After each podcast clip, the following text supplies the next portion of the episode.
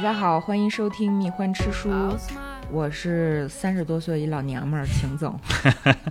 今天就不介绍北冥了，嗯这一期呢是女性专场，她来旁听。嗯，毫无戏份。其实之所以有本期节目，是因为我加入了一个小话题——女性谈中年嗯啊。我虽然对年龄啊，什么青年、中年没什么感觉，但是呢，从社会主流客观定义上来讲啊，三十六岁属于怎么呢？中青年吧。啊，因此呢，我就也加入了这个话题。 咱们社会上好像说到中年，不管是中年男性还是中年女性，总带着一点伤感，尤其是你说中年妇女，她都不光是伤感了，她甚至带有点贬义。啊，是，就那种冥顽不灵、执拗。对，反正就是带着一些厌女啊、贬低嗯女性的这种。究其原因呢，大概是因为女性从小会被放在一个被鉴赏的位置上，就是嗯你仿佛是美丽的鲜花，啊那，鲜花它是有花期的，中年的时候就有点说蔫不拉几的这个感觉。青春不在了。对，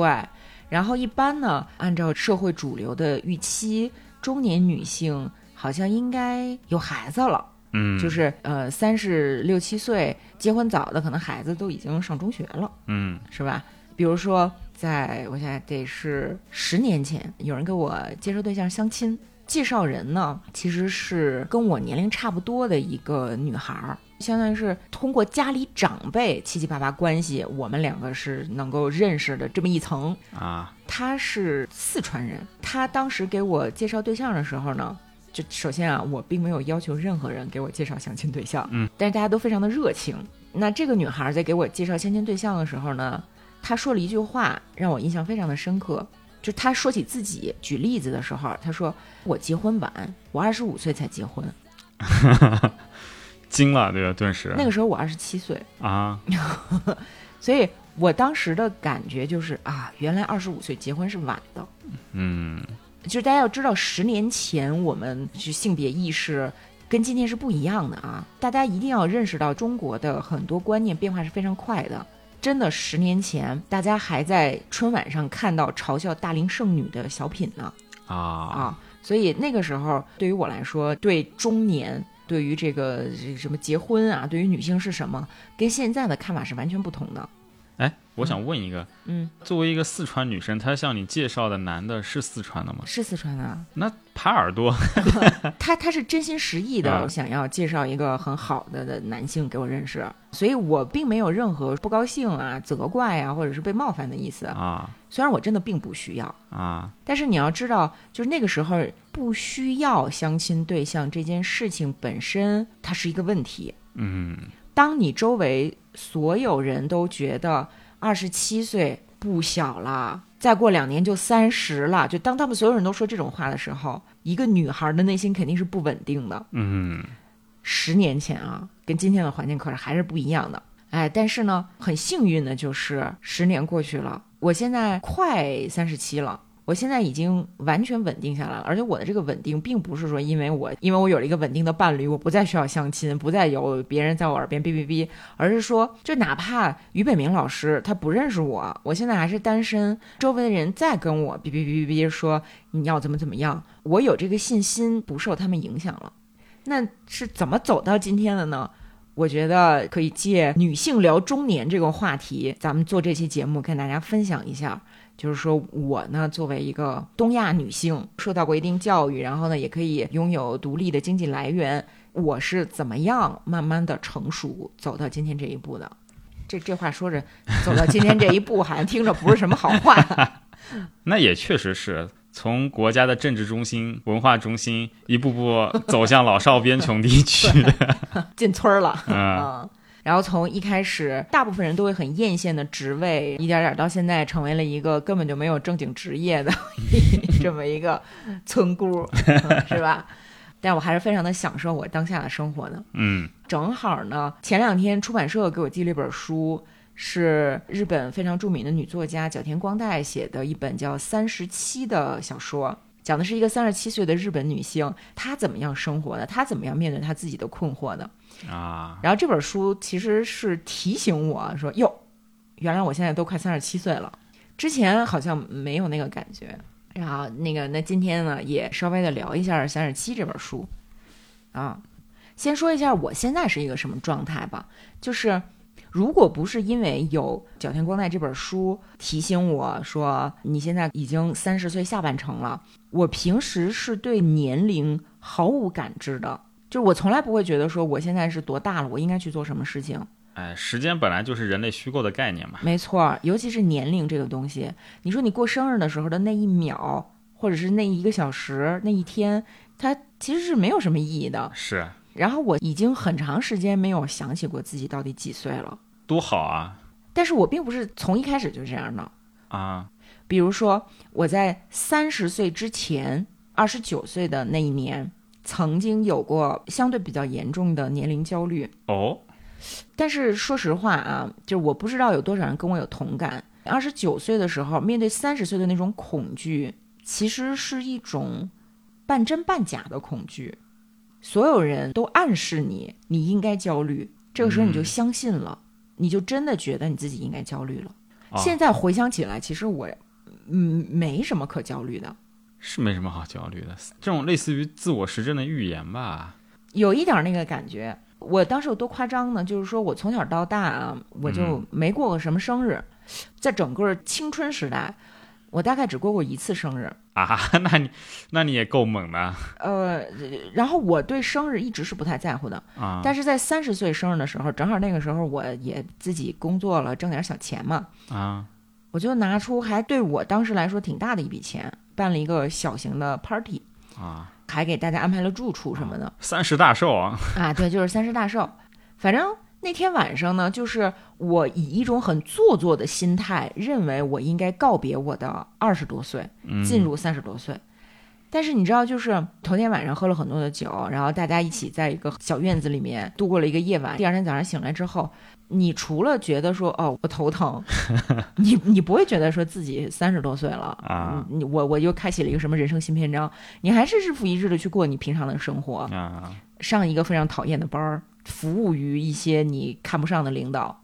说到这个，就我有一个大学同学，他在大学时候就天天说年纪变大了怎么办？他说他不想活，他就说他就活到三十岁， 他要在三十岁以前死哦，我身边至少有两个人说过一样 的话。啊。很可惜的是，这老哥到三十多一直没死，就是甚至前几天我们在对那啊，个 同学聚会，在聚会时候，我们还拿着跟他开玩 笑呢。我我记得特别清楚，就是我们在高考前，我的同班同学，我们两个坐公交车，坐在最后一排。那个公交车上人非常的少，只有我们两个，我们两个女生。然后他说，我一定会在二十五岁的时候找到一把枪，把我自己打死。啊啊他都不是说三十岁，他觉得二十五岁就已经够了。啊！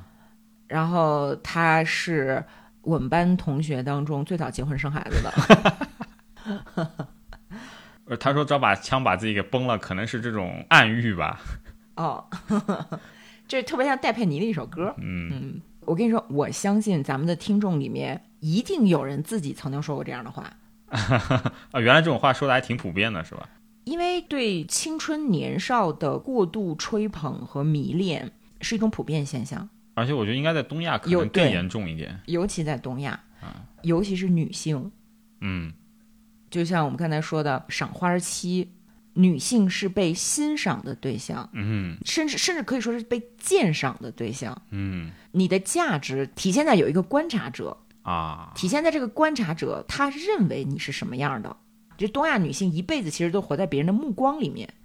我的花期已经进入尾声了，这个时候我已经是个中年妇女了，我是个老娘们儿了，啊我是一个妇女，你知道吗？就是前几年不是一直在对“妇女”这个词争论不休吗？啊就是因为妇女它意味着鉴赏期的尾声，意味着你开始从花朵变成不管是保姆也好，还是一个什么样其他的服务型的人也好，还是是母亲也好，嗯就是你会从一个艺术品变成一个工具了。啊，这个时候你的身价就跌了。所以，整个东亚的女性非常的希望自己青春永驻，包括我自己也一样。就是我现在回想起来，自己小的时候也会化妆，也会去买名牌的衣服、买名牌的包，穿很高的高跟鞋。然后其其实我根本就特别的痛恨高跟鞋。这个在今天我们有一个词叫“服美役”，对吧？其实我不是特别的认同把一切对美好的追求统称为服美役啊，我是不同意的。但是就我个人来讲，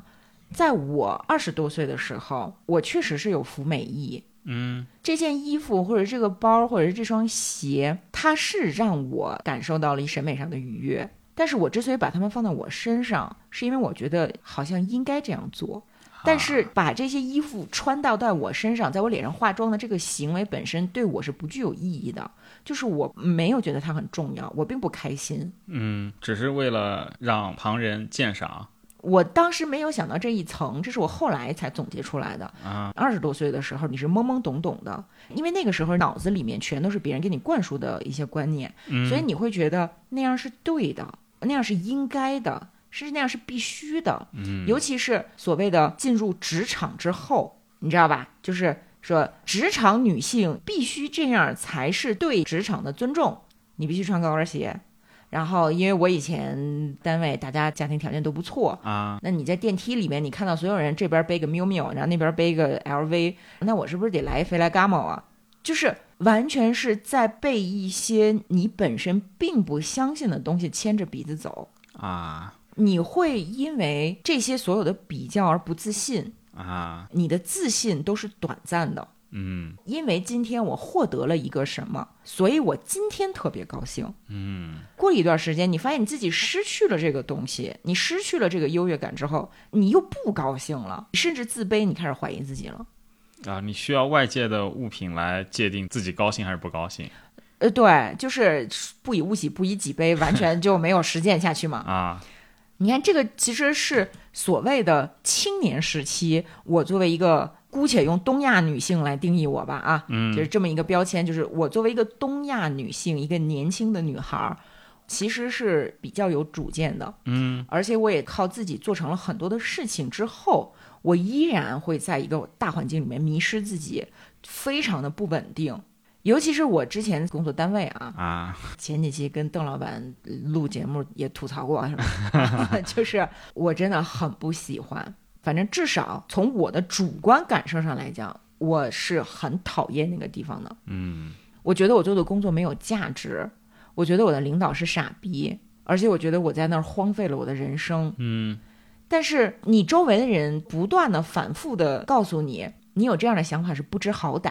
你能进入这样的一家公司，你能够在这样的一个位置上如此的清闲，是吧？你做的这个工作，外人看来很光鲜亮丽的，嗯但实际上自己心里知道，这全都是狗屁。嗯你自己知道，你所做的一切不产生价值，也并没有给你带来任何的启发，也并没有帮助到任何人。浑浑噩噩的度日子，没错，而且你周围的人的这个言行举止都挺恶心的，它是它是一种深层次的恶心，就是我们在价值观上完全无法契合的。啊，就是我认为人应该诚实，任何人的人格都是平等的，都应该受到尊重。但是你发现，在那样的一家单位里面，它不是那样的，嗯这个时候就很很痛苦，非常的痛苦。但是这种痛苦又被像糖衣一样的东西给包裹住了，给压下去了。嗯这个时候，所有外界的人都觉得说，嗯，你二十多岁，收入呃，相对于你的付出来讲还是很不错的，嗯你有什么可抱怨的呢？这就是你人生最好的年华。但是我告诉大家，错了。人生任何一个阶段都非常的重要，但是二十多岁被别人牵着鼻子走的这段时期，绝对不是你最好的年华。至少对于我自己来说，我的二十多岁和我的三十多岁相比是很糟糕的。嗯但是我三十多岁要感谢二十多岁，因为不走过这些很糟糕的、很痛苦的阶段，就没有办法蜕变，没有办法从不管是永恒少年也好啊，还是从这个浑浑噩噩的打工人这个身份当中走出来，去寻找自己的路。嗯，就没有这种对比，你就意识不到现在自己到底处在怎么样的一个状态。对，一个是说它会成为你人生的一个里程碑、一个坐标，还有一个就是我到现在非常坚定的相信，一个人如果没有痛苦过，一个人如果没有经历过挫折，没有浑浑噩噩过。嗯他是不可能清醒和稳定的，因为人就是这样，人就是很弱的一种生物。嗯一帆风顺，想要什么就要什么，并不是幸福的人生。或许或许是幸运的，但是其实在我看来就是白活了。嗯，类似于芭比吗？ 没错，就像 Barbie 她脚后跟儿放平之前，啊，她每天过的生活就是完全是粉红色的泡泡。是，但是你觉得她她是真的人吗？嗯呃反而在 Barbie 的那个影片最后，就是她会流泪了，她会痛苦了，她做出了一个非常艰难的选择，然后她又逼了， 就是她她又 vagina 了。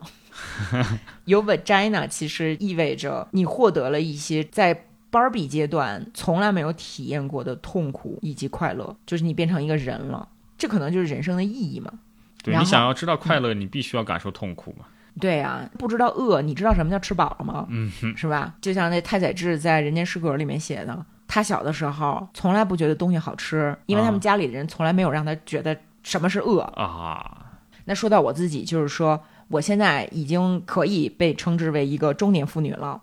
我能够清晰的感觉到自己的成熟，清晰的感觉到自己的状态是稳定的。而且我对社会、对世界的判断，对我自己的判断也越来越准确。嗯这种准确给了我很大的自信。包括我弄了这么一个节目，跟这儿这个啵啵啵的侃侃而谈，是吧？直播的时候跟大家胡说八道。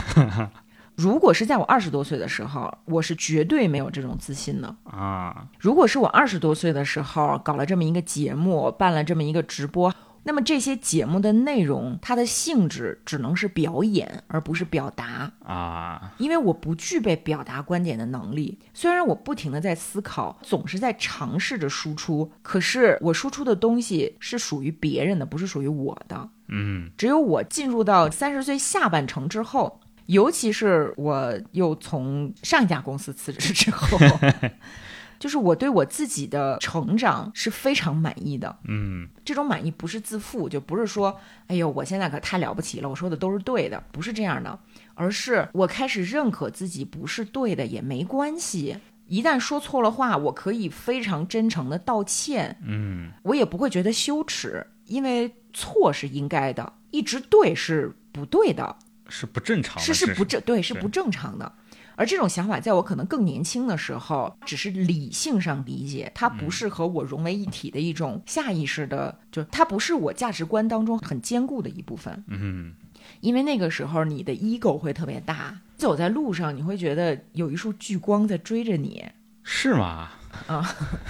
多多少少有一点这种 ego 大呀。就东亚女性的 ego 大，不是说天下唯我独尊，而是说有一束聚光打在你身上，这个时候你会觉得自己身上的缺点无处遁形，你会很害怕。哦哦，是这样的啊，嗯嗯，我还以为是就是我要表现的帅一点、漂亮一点，这样才能引来更多的目光肯定也有这样的一个角度，啊。因人而异嘛。你比如说，对于我来说，我一方面会觉得吸引别人的目光，嗯成为一个优秀的人，你看优秀就包含比较了，对吧？嗯必然是和其他人的评判联系在一起，它是一个应该的事情。我们每一个人都应该成为和他人相比的人上人，嗯哪怕嘴上不承认，其实你内心潜意识里是这样想的。比如说啊，就是小红书上面有很多，比如教你怎么化妆，教你听什么播客，你知道吗？就是我迷幻吃书火啊，迷幻吃书也经常出现在那个播客听单里面。啊啊，我非常的感激。但是呢，我经常看到推荐播客播单的账号啊，它的题目让我稍稍的有点遗憾，就是说打破信息差，成为更好的人。啊呃，我理解，我也很欣赏不断努力把自己变得更好的这些姑娘们，这些这个小伙子们。嗯，你哪怕为了学习来听我们节目，你说我没看过《红与黑》，听个故事梗概什么的也行，这这啊也也可以。就只是说，如果用大标题把它写出来，这个背后隐藏着的就是一种焦虑，就是我很怕被别人落下。为什么？什么是信息差？什么是差呀？得有两个东西比较才有差。嗯就是大家想打破信息差的时候，你做的不是自己，你做的是一套比较系统里面的某一个单位。这种焦虑可能确实是咱们东亚整个东亚地区应试教育给大家潜移默化造成的，已经融入到你骨子里的一个东西。比较，我突然想到克拉克森农场里面的那个那 Caleb，哎，那个小对胖子没错，刚好是一个相反的案例嘛。对，你看 Caleb，他不跟任何人比较，对但是他可以在自己的世界里面把应该做的事情做得很好。对他的人格是独立的，对他管你什么伦敦的高尚社区，比如他去卖那个瓦萨比的时候，很明显是第一次进那种高端日料店，啊，然后插个手就这么看着， 然后没卖出去，还是有点不高兴的。啊，但是他不会觉得自己人格上有什么损失，他可以马上的回到大农村，重新投入到农业种植生活当中。对他有一个王国，建立这个王国本身可能是要努力，要经过一些付出的，嗯，但这个王国的地基是你自己。而不是你比他人如何。嗯我说到这儿，好像有一点倚老卖老是吧？有有一点说教。不过谁让这就是咱们本期的主题呢，是吧？就是大家就忍一忍啊，啊、三十多岁一女的嘛，对，就是三十多岁一老娘们儿，总是忍不住想要分享自己觉得好的东西。啊，嗯可能我说的这些都没有用。一个人会变成什么样子是自然而然的，就是嗯你的遭遇、你的经历、你见证过什么东西，最终会变成一个人的样子。你说你听我们一期播客，啊可能觉得有的话说的对，有的话说的不对，但是未必能够真的给你醍醐灌顶的感觉。嗯哼你比如像我现在的生活，可能很多人就觉得也并不好，对吧？人家也有人家自己很精彩的人生，嗯，包括我身边的朋友也一样。你说我在这儿觉得以前的单位这不好那不好，那人有的人就觉得挺好，干出了一番事业。干出了一番事业并且离职的那个嘛，对，但是他并没有离开这个行业呀，嗯啊，那倒是，对？吧？啊，还在继续的从事着这一项非常有价值的工 作。嗯，毕竟这个世界只有参差多元，它才是美好的，嗯，是？吧？我我我分享的也是我的一点个人的见解。你看我身边的这些朋友们，从小到大啊，至少认识二十年以上的朋友，大家走的道路都不相同。这些朋友他能在二十年前跟我认识，嗯保持很长一段时间的友谊，大部分都是因为我们的家庭背景比较类似，嗯而且又都是女性，但是大家也依然走上了不同的道路。你比如说，公交车上跟我说二十五岁要自杀的那姑娘 是吧？上了北大，非常光鲜亮丽的广告业的工作。大家要知道，说过去广告业还是真的是非常啊厉是害的，是是非常赚钱，是吧？哎，现在不赚钱了吗？广告？嗯，哎，就是也有是，可以理也解。也赚钱，但是没有之前那么的重要，因为今天的整个宣发渠道都不一样。是熊猫学校不一样，然后嗯还有一个整个经济的问题嘛。然后就这个做广告的朋友呢，她也很风光的嫁给了经济条件非常不错的一位男士，嗯也生了孩子。她生了孩子之后呢，自己创业做了一个和儿童用品有关的公司。那她可能走的就是一条主流价值观看来其实是非常正而且非常优秀的这么一条道路。当然，你说她有没有可能创业失败呢？我不是乌鸦嘴咒她，啊， 但是创业肯定就会有失败嘛，对吧？对，嗯，那我还有一个朋友，呃，为了保护他的隐私，我们称他为朋友的朋友吧。 他其实是比我更早的来大理，啊，他现在已经觉得大理没意思了，他已经走了。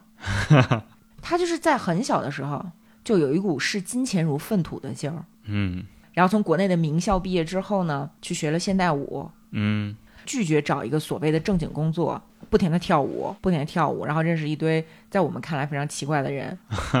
若干年前，他就来大理，用很便宜的价格找了一个小住处。呃，后来呢，又跟着一些那就挺神神叨叨的朋友，又去了我们觉得更偏僻的地方。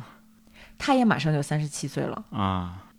那我还有一个朋友，他是特别特别的爱钱，就是爱钱这一点可能大家都一样。但是这个朋友他不光爱钱，他还非常的有能力赚钱，所以他把他全部的精力、全部的时间都放在学习如何投资上面。啊，然后他真的在三十多岁的时候，作为一个没有任何家庭背景、没有任何大树的一个普通的中国女孩儿，啊，有了几个小目标。哎呦，大腿赶紧抱一抱，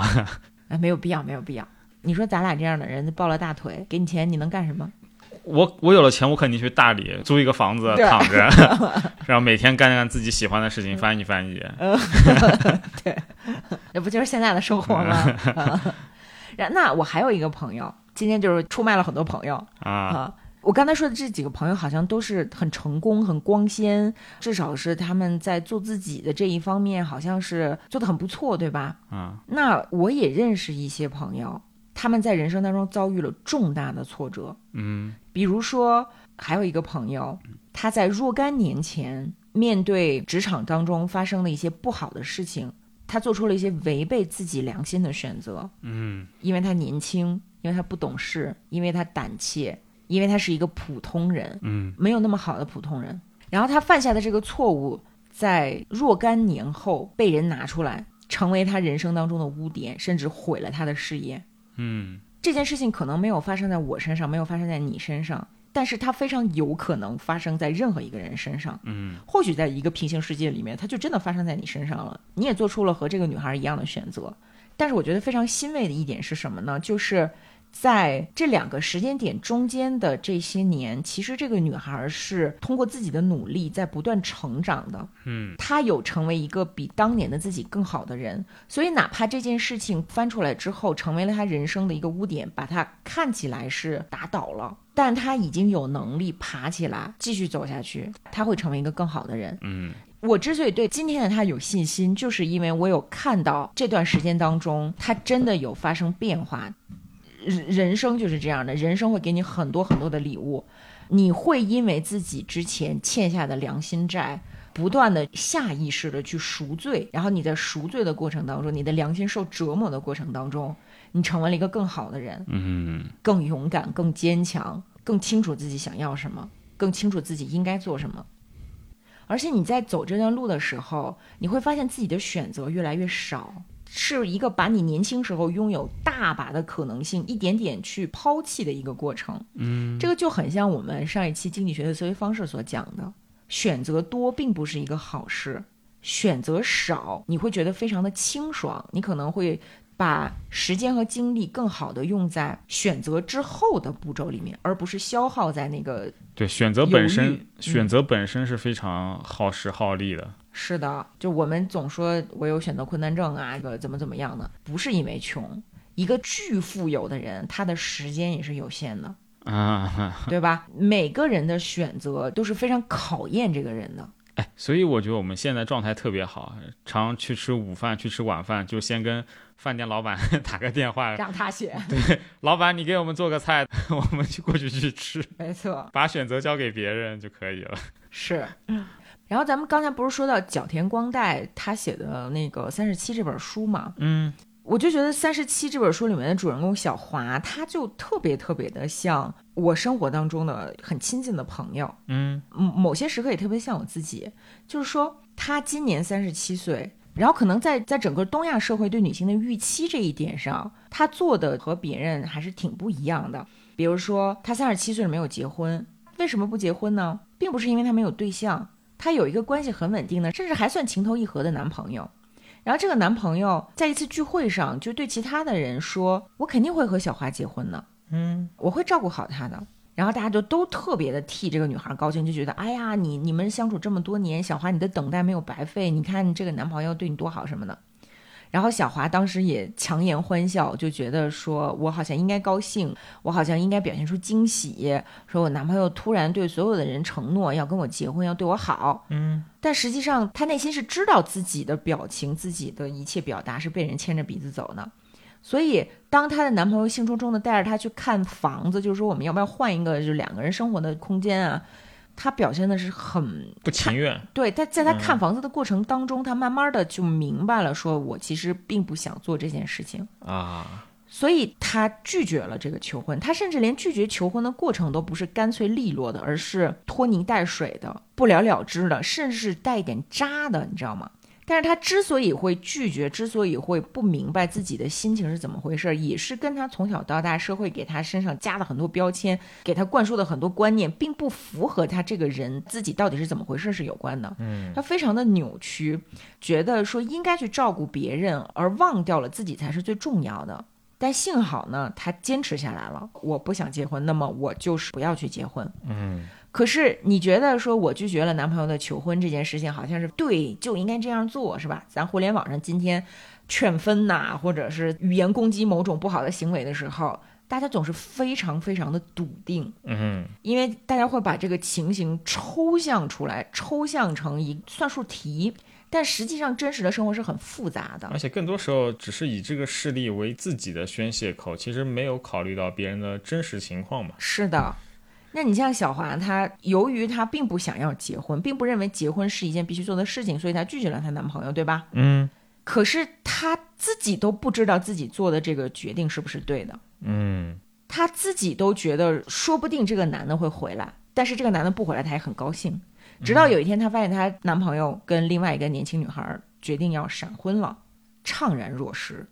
我觉得这是一个真实的世界当中人会有的反应。对你不是神，你永远无法知道自己做的这一步到底是不是所谓的正确。嗯，而一个稍有理智的人都会反复的去权衡啊，甚至是去质疑自己。是啊，而且你时不时的就会陷入到迷茫和困惑里面。不光是说在感情生活当中，生活中方方面面都是这样。你比如说事业，那主人公小华。他其实事业上还算是不错啊，看起来还是挺稳定的。就是说他自己和他大学时代的一个关系很好的女性朋友，他们俩一起合作开了一家古着店，是是属于靠情怀赚到了钱。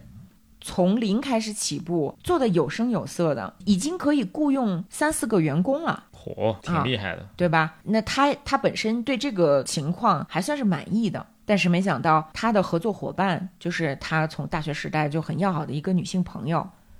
人家的想法变了。嗯人家有更大的野心，有更强的行动力，人家不满足于去做一个精致的、有个性的小小的古着店，人家想要卖二手的名牌包，啊，想要赚更多的钱，想要想要名气，想要成为杂志上被采访的对象，被采访的对象。那这个时候，两个人就面临着分道扬镳了。而且小华的这个女性朋友，人家不仅事业上能力强，人家还结婚了，又婚外恋了，又离婚了，然后又结婚了。哦，所以小孩在生活里面看似好像没有什么波澜，但是他其实经常会感觉到自卑也好啊，你说是这个孤单无助也好啊，嗯，说自卑可能稍微的有一点过了，但是当身边的人说人不应该既不前进也不后退的时候，他就在想说，我是不是就是既没有前进也没有后退呢？我是不是就是停滞在当下了呢？嗯，我停滞在当下是错了吗？可是我就想停滞在当下呀，这怎么办呢？然后他就一直在想，一直在，一直非常的困惑。我想说，角田光代她真的非常的懂现代女性的内心，她写的这种状态存在于每个人心中，嗯，甚至是我们说小华的好朋友千智，就是他的这个这个合作伙伴啊，嗯，外表看起来如此精明强干、如此厉害的一个女孩儿，她就没有这样的困惑吗？她就不会感到焦虑和孤单吗？也都会的呀。会，但他可能他说服了自己，对，就是说你你怎么样去找到那个自洽的点，嗯，想要摆脱这种孤单、无助、困惑、迷茫，也不是完全没有办法，是有一条路的。嗯，就是用另一种无助和困惑来取代它。怎么做呢？就是你放弃自我，完全的依附于一套别人的价值体系。就我的观点，我自己的观点并不重要，嗯我自己的观点并不重要。啊这个社会告诉我，你你应该卷，你在单位应该溜须拍马，啊，你就坚定的去实践。然后呢，你所有的困扰就会变成。哎呀，小张儿比我更会溜须拍马，怎么办？我是不是要超越他， 对吧？这这个时候你的焦虑就变成另外一种焦虑了。嗯，而质疑自己、质疑自己在做的事情，不断的反思、不断的困惑，其实是拥有心灵自由的代价。哦，啊，你付出了这个代价，你拥有了在追寻自我道路上的这种自由，到底值不值，就需要自己来判断了。嗯，那你比如说我呢，还有北明，我们俩可能就觉得还是值的。那对于我自己来说，我今天能够坚定的相信它是值得的，我就必须要感谢我在三十六年的人生里面之前度过的每一天，我所遭遇的所有的困难和挫折。嗯，然后说到进入中年这件事情，我觉得中年还给了我一个特别特别美好的礼物，让我还是有点心存感激的。就是经历过了很多的事情，见识变多了，对别人的理解、对别人的包容增多了。嗯年轻的时候，你特别的容易对别人私生活上面的做法，或者是对别人小小的不友好或者不礼貌感到很生气，嗯感到很愤怒。但是我今天依然是一个愤青儿啊！我今天愤怒的点，可能真的就是触及到我底层价值观的东西嗯啊，哼，这种东西也挺多的。 但非是常多。对，但是在我可能年纪更小的时候，会让我生气的是出于我对别人个人选择的不理解。嗯我举特别简单的例子，你比如说，你三十多岁的时候看《红楼梦》和二十多岁、十几岁的时候看《红楼梦》，喜欢的人都是不一样的。比如我们之前聊《红与黑》，我小的时候看《红与黑》就是看不懂啊，我觉得于连于连渣男啊对于连就是渣男呀、但是因为对这个世界的了解更多了，嗯所以你再重新看《红与黑》的时候，你就明白说于连他为什么是一个渣男。啊我们今天会有很多人说洗白，对吧？经常用“洗白”这个词判断一个人替另一个人说话的这种行为。嗯但是我想说的是，很多时候我们并不需要判断。中年或者说成长给我带来的一个很重要的认知，就是人类社会没有那么多判断需要做，嗯尤其是当这些判断涉及到一个又一个具体的人的时候。呃，因为今天互联网上的主力军还是青年人，嗯哼，是，对吧？就还没挨过社会的毒打。对，然后又真的很很善良、很正义，尤其是互联网文化的本质就是判断，你发现了吗？每嗯战队嘛，对，每一个人都需要用比较简短的语言来表达自己的观点，嗯你就只能以命题的方式，它是红的，它是黑的，嗯它是白的，它是绿的。我认为你是这样的，你认为我是这样的。嗯，但是人到中年，你会发现，如果这个世界它是非黑即白的话，那这个世界就没有任何的意思，嗯，就没意义。这个世界有很多的混沌，有很多多彩的部分。红花狼三原色它会组成非常复杂的一个光谱。有的时候，我们可能应该学会欣赏，学会叹息，学会主动的放弃判断。不是说让你放弃你的价值判断啊，啊，不是说让你放弃普世价值，放弃这个善恶、这个真真假美丑这样的一个基本判断，而是说承认复杂，嗯理解复杂。你比如说苦，在我们小的时候是一个很糟糕的味道，但是长大之后你发现咖啡不苦就很奇怪。苦当它和其他的味道混合在一起的时候，它甚至会是是一个好东西。嗯这点上我真是没有长大呀。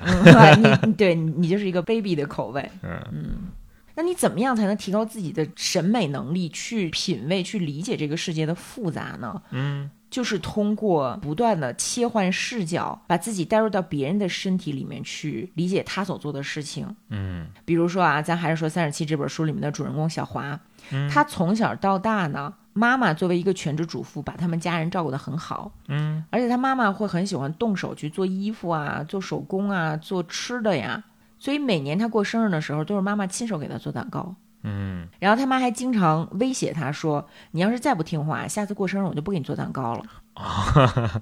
但是小华从小到大就痛恨这句话，因为他羡慕的、他想要的是跟同学去街边随便一家咖啡店吃到别人做的那种商业蛋糕，啊，那种更美味的、更高级、更洋气的蛋糕。他觉得他妈妈做的蛋糕好寒酸、好土啊，这有什么的呀？尤其是你还老拿这个东西来威胁我，就说什么我以后再不给你做蛋糕了，谁稀罕吃你那个蛋糕啊，对吧？但是他又藏在心里没说出来。嗯，不然伤害他妈了嘛。对，直到有一天他妈妈嗯去世了。啊，为了让爸爸和妹妹开心，他决定自己来做这个蛋糕。然后他发现好难啊。他做的蛋糕比屎还难吃。 这个时候，他突然理解了说，哦，原来母亲那个看似很寒酸、很简陋的，吃起来好像并没有特别美味的蛋糕，可能是花了很多的心血才做出来的。嗯这对于他来说就是一个成长。那我们生活当中也有很多的误会，有很多的不满，很多的愤恨，其实是来自于你没有去换角度理解他人到底经历了什么，他在一个什么样的位置上。嗯然后我我经常有一个什么感觉呢？就是说我们在这儿说什么啊，你应该换位思考啊。我个人的感觉是，你不要把它当成是一种道德义务，你甚至可以把它当成一种审美义务。既然投胎成人了，嗯，你既然获得了人的眼睛、人的五感，进入到一个人世间的滚滚红尘里面，人生大戏台，对吧？把自己当成是一个去塑造角色的演员，除了台上属于你的这个角色之外，你也应该去理解其他的角色，这样你才能把这出戏演好，你才能获得扮演你这个角色的时候的一些快感，才能知道说你的角色到底是什么样的。